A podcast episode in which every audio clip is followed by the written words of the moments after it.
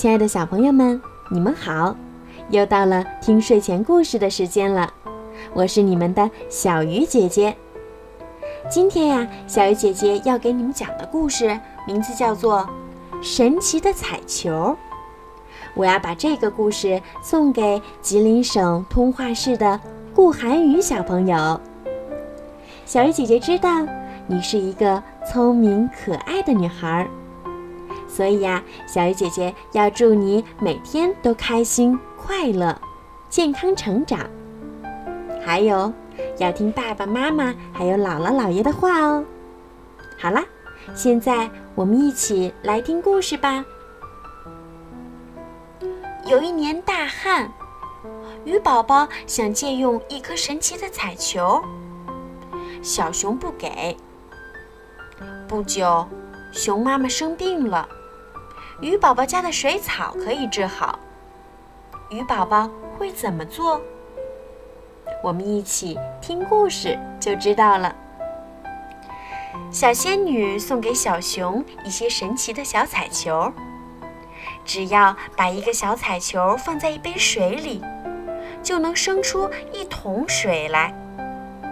小熊对小彩球爱不释手，他用彩色的纸把它们都包了起来。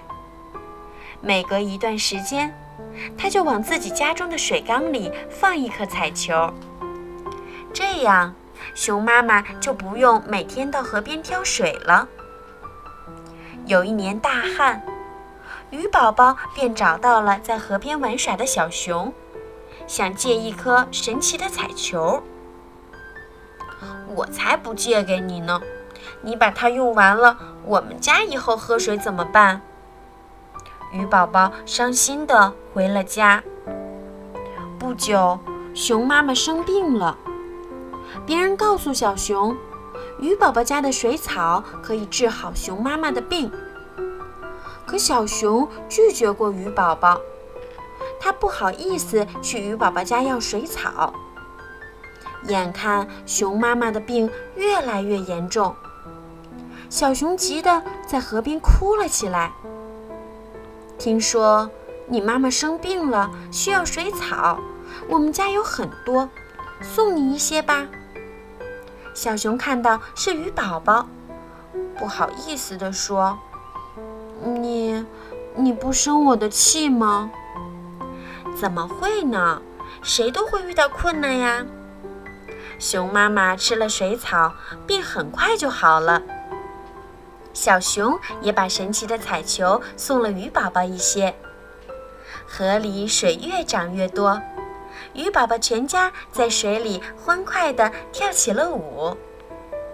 小熊和鱼宝宝成了最好的朋友。他们经常一起帮助有困难的小动物。鱼宝宝把水草给了小熊，让小熊把水草拿回家，治好了熊妈妈的病。鱼宝宝不计前嫌帮助小熊的行为让我们感动。所以呀，小朋友们，我们要学会宽容他人，也要学会跟小朋友们互相帮助，这样。我们才会变得更快乐。好了，今天的故事就听到这儿了，小朋友们晚安，小鱼儿晚安。